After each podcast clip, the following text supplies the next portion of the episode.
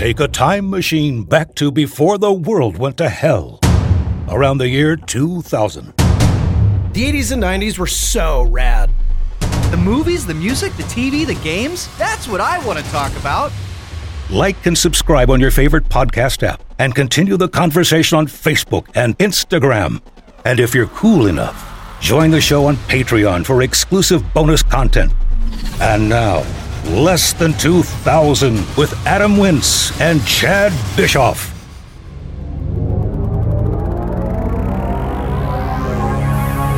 Less than 2,000. Now part of the HyperX. Podcast Network. This is a true story of three strangers picked to talk about a show and have their conversation taped to find out what happens when people stop being polite and start getting real. The real world. Yeah! Today, we have Abby Witherby with us. She is a wonderful mother and a school teacher. She makes an honest living. Unlike myself, very much unlike myself, and very much unlike Adam. So, Hey. you know. um, she's also uh, my one of my wife's besties, and my wife, who does not listen to the show, Abby listens to the show. Yay. She wanted to be on the show. She is a listener. This is why my wife is not on, and you are. We were sitting around one one night. Uh, you know, I think we were having a beer, watching some sports at a sports bar, and and my and we were talking about being on the show. And my wife's like, "Well, I want to be on the show," and I said, "No."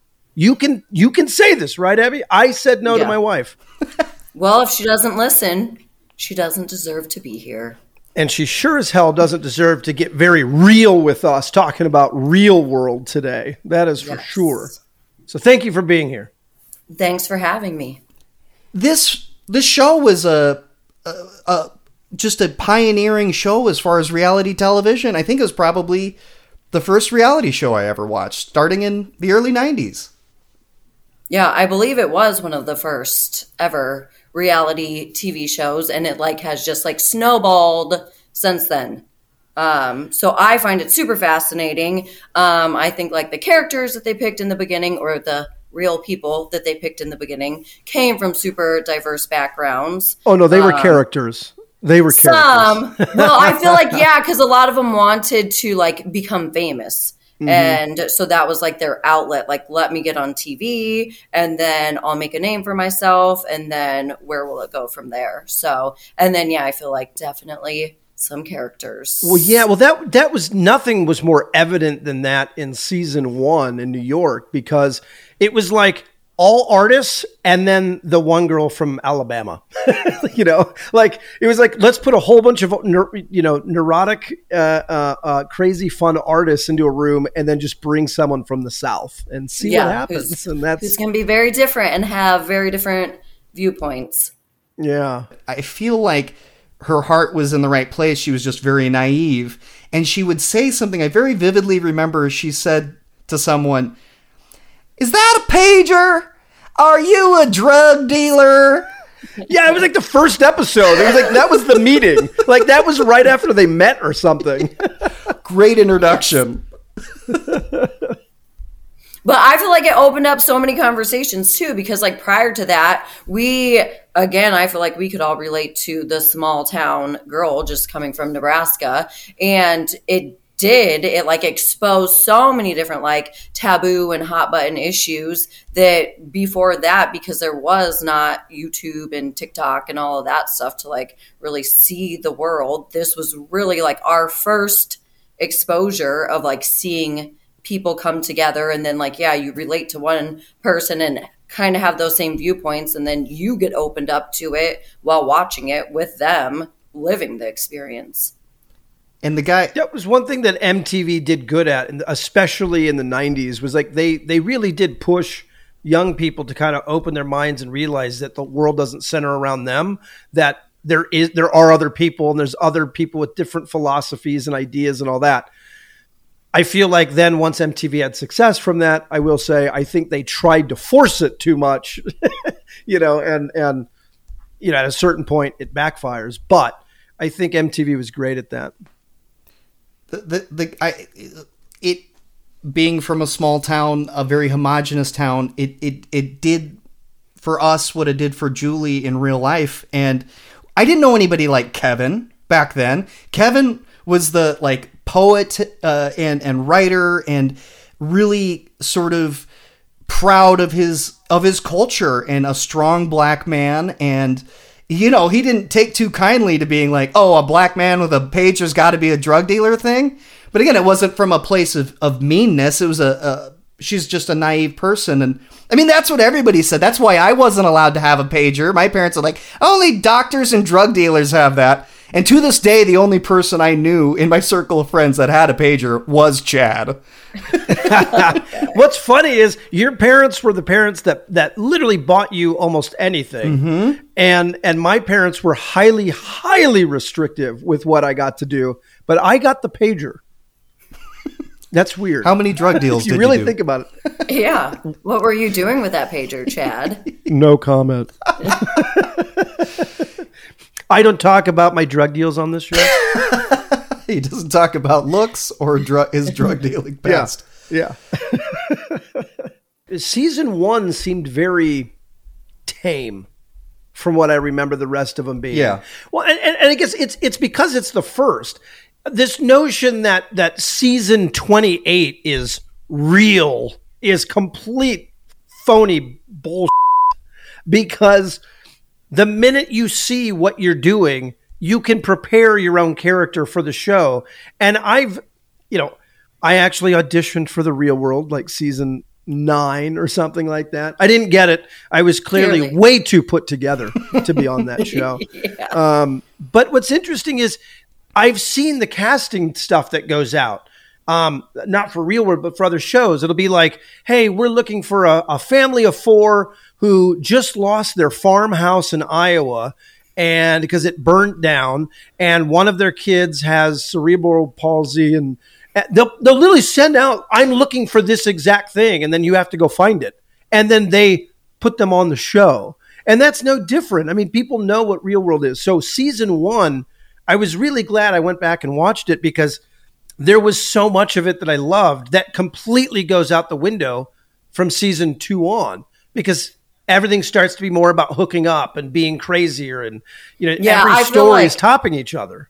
Yes and i would agree. I would say season one and two are a little more like real but when you get to season three in san francisco with puck drama. who was like out to just cause drama and he wanted he like projected himself as a character and i feel like at that point that's when people took it to like this character Mm-hmm. type mm-hmm. situation where yeah season one season two were a little more like genuine um it stopped being real. Yeah. I was gonna say season one feels the most real where they're just kind of different people not necessarily putting it on. Maybe they had aspirations of fame but they, they weren't they, they hadn't figured out reality tv yet.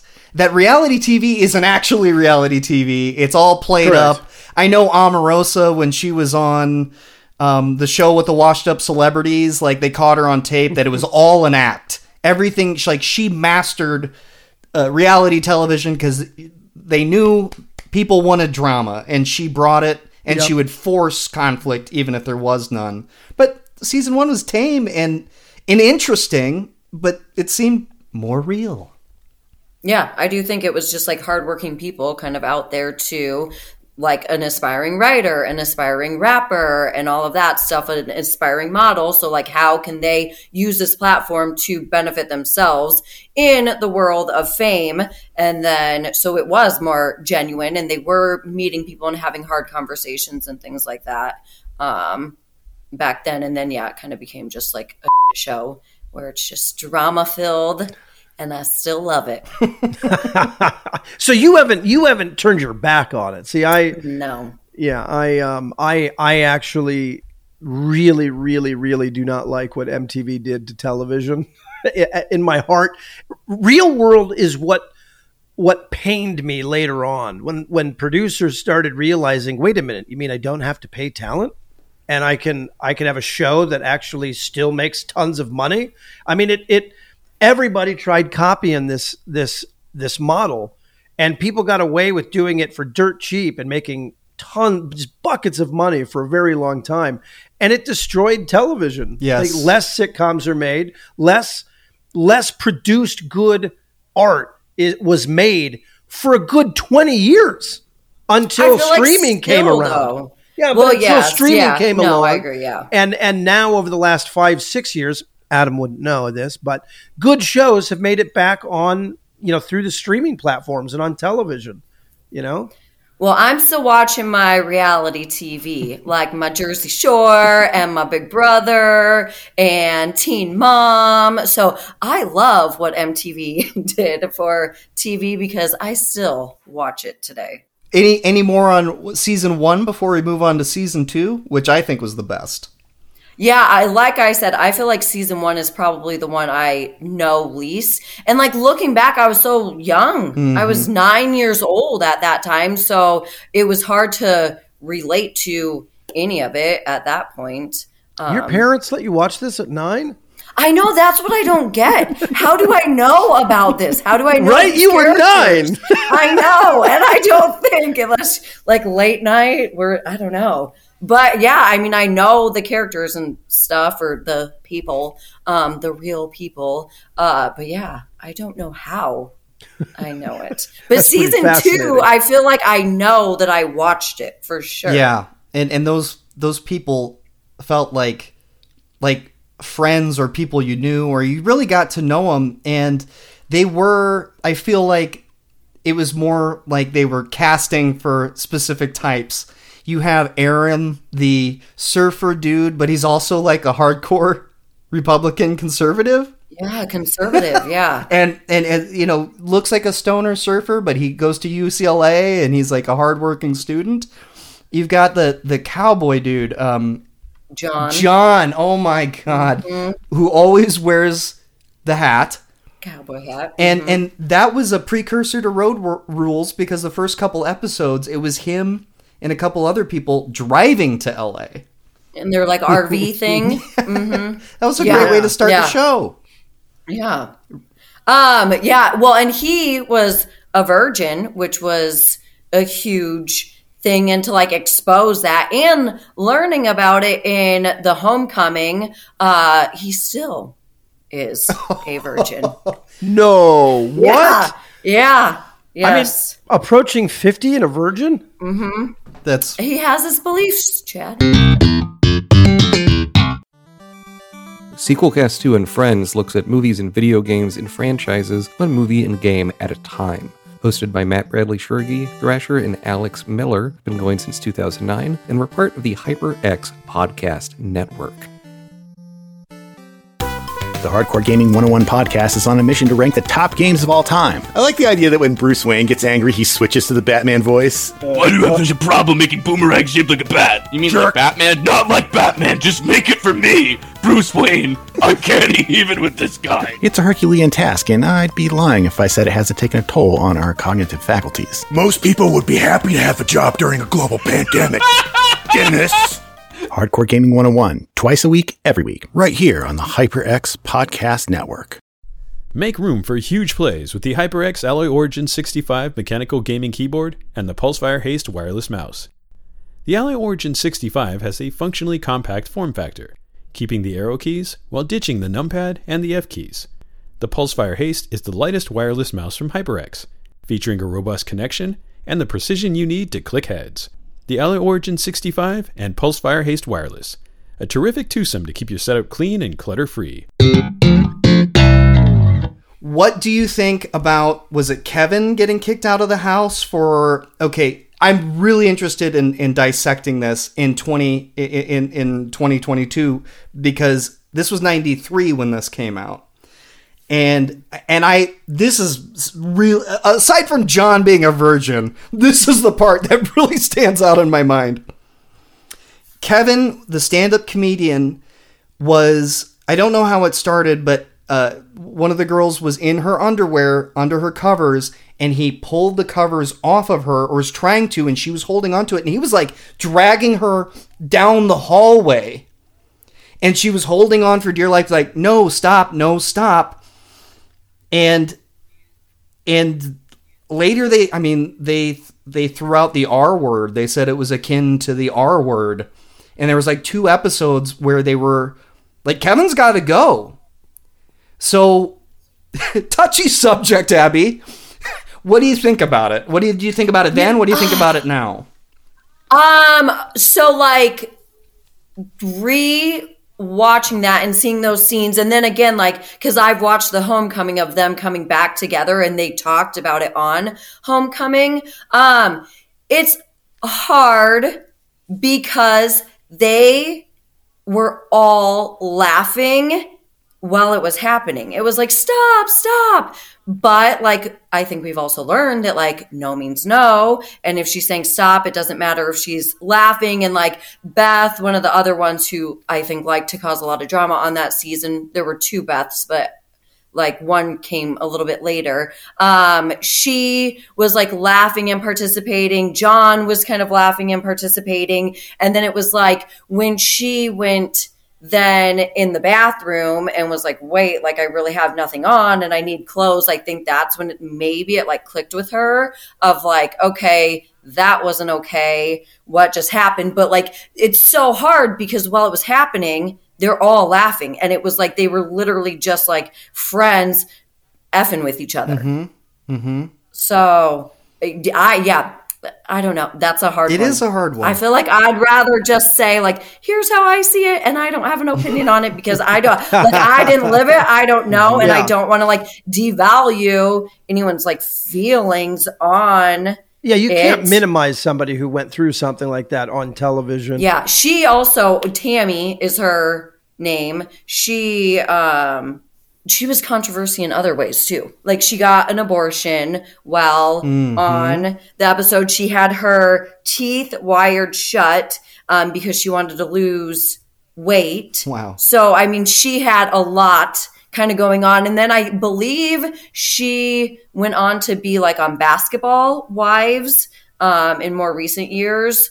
Um, that she's married to, I guess, an NBA player, and so she's kind of kept with the reality TV. But she had a lot going on that season that was very controversial in all different aspects. So Anything else on season two before we move on to season three, where talk about controversy and crazy personality clashes?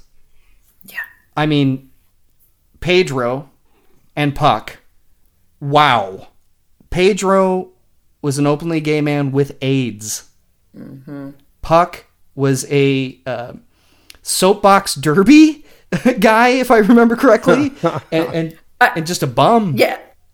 He was like a, a messenger. Like I feel like he like delivered newspapers or something on his bike. Like I think that was like his. He would bike everywhere too, and then just like oh his voice I feel Oh. like stands out so much. And then yeah, he would just do anything to push anyone's buttons. And that's where i feel like truly he is the one who moved it from like maybe having like an initiative of like moving your career to like he's just gonna go and piss some people off and cause um controversy. So yeah he was. He, he was a bicycle messenger and a soapbox derby enthusiast, and and and that was and and s- snot rockets. He would blow snot rockets Oh, in the oh. house and gross. everywhere. The guy was Oh. disgusting. He got kicked out, right? They asked him to leave.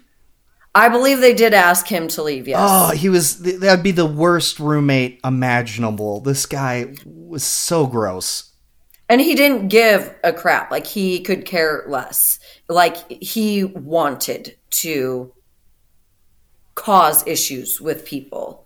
And that's where it's like uh, you just like lose respect like right at that moment. Like how can you take you seriously and who would ever choose and want to live with someone like you? Like yes, if I can remove that person from my life, I'm going to because you just are toxic 1000%. Yeah, this was 94 and uh to have an openly gay man and have somebody with struggling with AIDS who who died not terribly long after this. Uh it was talk about being exposed to people we didn't encounter on a day-to-day basis. Uh Yeah. and then his I remember Judd was his good, really good friend and like had his back and would stand up for him ag- uh, against Puck. And then, do you remember the first reunion they did after s- season four came out? They brought the first three casts back together, and that was fireworks for season three because Judd was pissed and and they brought Puck out like he didn't come out with the main cast. They brought him out as like a surprise. And And he was like wearing like he was like in character. He was Oh. wearing like this big like beard thing. And then he was Yeah. just such an asshole and just like laying around and like you guys are just like blah. And yeah, because I believe Pedro had passed Yes, at that time. right. And like he had made Puck had made some like contro- controversial comments Mm-hmm. uh, like uh, about Pedro, and yeah, I think Judd just was like, uh, like no, like not I remember what Judd said. It was a very powerful moment of it seemed super real. Judd was like, "What did you say about Pedro when he died? What did you say about Pedro when he died?" Standing up and pointing at him. He said, "You said good riddance everywhere." Imagine saying good riddance after somebody dies of dies of AIDS like that. That's whether you like the person or not. Yeah, no. And I do think like how like for Pedro to come on a TV show as an openly gay man back in the 90s, have AIDS and like you are literally putting yourself out there for everyone to have judgments and to um, empathize, to have any and all sorts of feelings like towards you, and like how brave that had to be for him to do that. And again, like for me, I feel like that show really exposed me like Yes. to all different sorts of people it opened conversations and so like no matter what your viewpoints are, I feel like you can at least say what came good from that was like really exposing things that were going on in the world that just were not exposed at the time. Great take. That's a that's a snap. Yeah. Snip that. We're gonna we're gonna use, highlight that because that's a that's a great. I, I just used this new marker tool to to to flag that spot, and uh, I think I think uh, she's going to have to get the smart point in on this one. Yeah, yeah. Abby Smart Point. that's great. We'll use the ch ch ch Chad smart point, but then it'll be Abby's comment. ch ch Chad Smart Point. Abby's really come alive and just really had some amazing stuff to say about the show. Way smarter than I could say about a, a reality show. See, so don't World. knock it. I, I'm not knocking it, the and I did go back and watch You watch said that MTV was ruined after this. It was. I can still say it. MTV ruined television. I mean, it did for a long time. So 1995, season four. This is the last one I watched. I think Road Rules came out around this time, um, and then it just came all watered down. And and season four was known as the boring one because they basically got along, and there was no, there was no, there was no maybe sexual assault or abortion or gay man with AIDS and somebody picking on. There's no puck. It was just kind of. I, I remember on that reunion show I keep referring to. They were they were kind of giving some crap for you guys are boring. You guys get along way too too too well. Um, I mean, do you think that? Do you think? Do you think MTV freaked out? Do you have two seasons in a row with just massive controversy that they're like, maybe we should try it taming it down just a bit, and then they overcorrected, and it was just the boring season. Yeah, I mean, I, eh, but then they've gone back to not boring because since then there's been all sorts of fights and controversy and stuff like that. And you said it was London. I feel like I do not, like, I remember Sydney. Um, they did it in like St. Thomas and then obviously all over um, the States. But London is the one that I probably feel like I don't remember. it's because there's no Much at all. controversy. There I was guess, yeah. There was nothing to remember. Thanks, Nothing to remember. really yeah. nothing to remember. Uh, there's I, I I remember the the American guy, just the classic central casting American guy. His big thing was he couldn't find ranch dressing anywhere.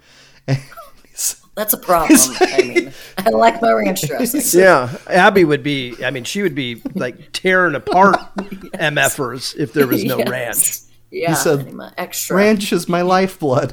And they're all like, what is this ranch dressing you're referring to? It's like they never heard of it. And walking up and down the aisle. But yeah, if that's like a storyline, that's Yeah. like bad.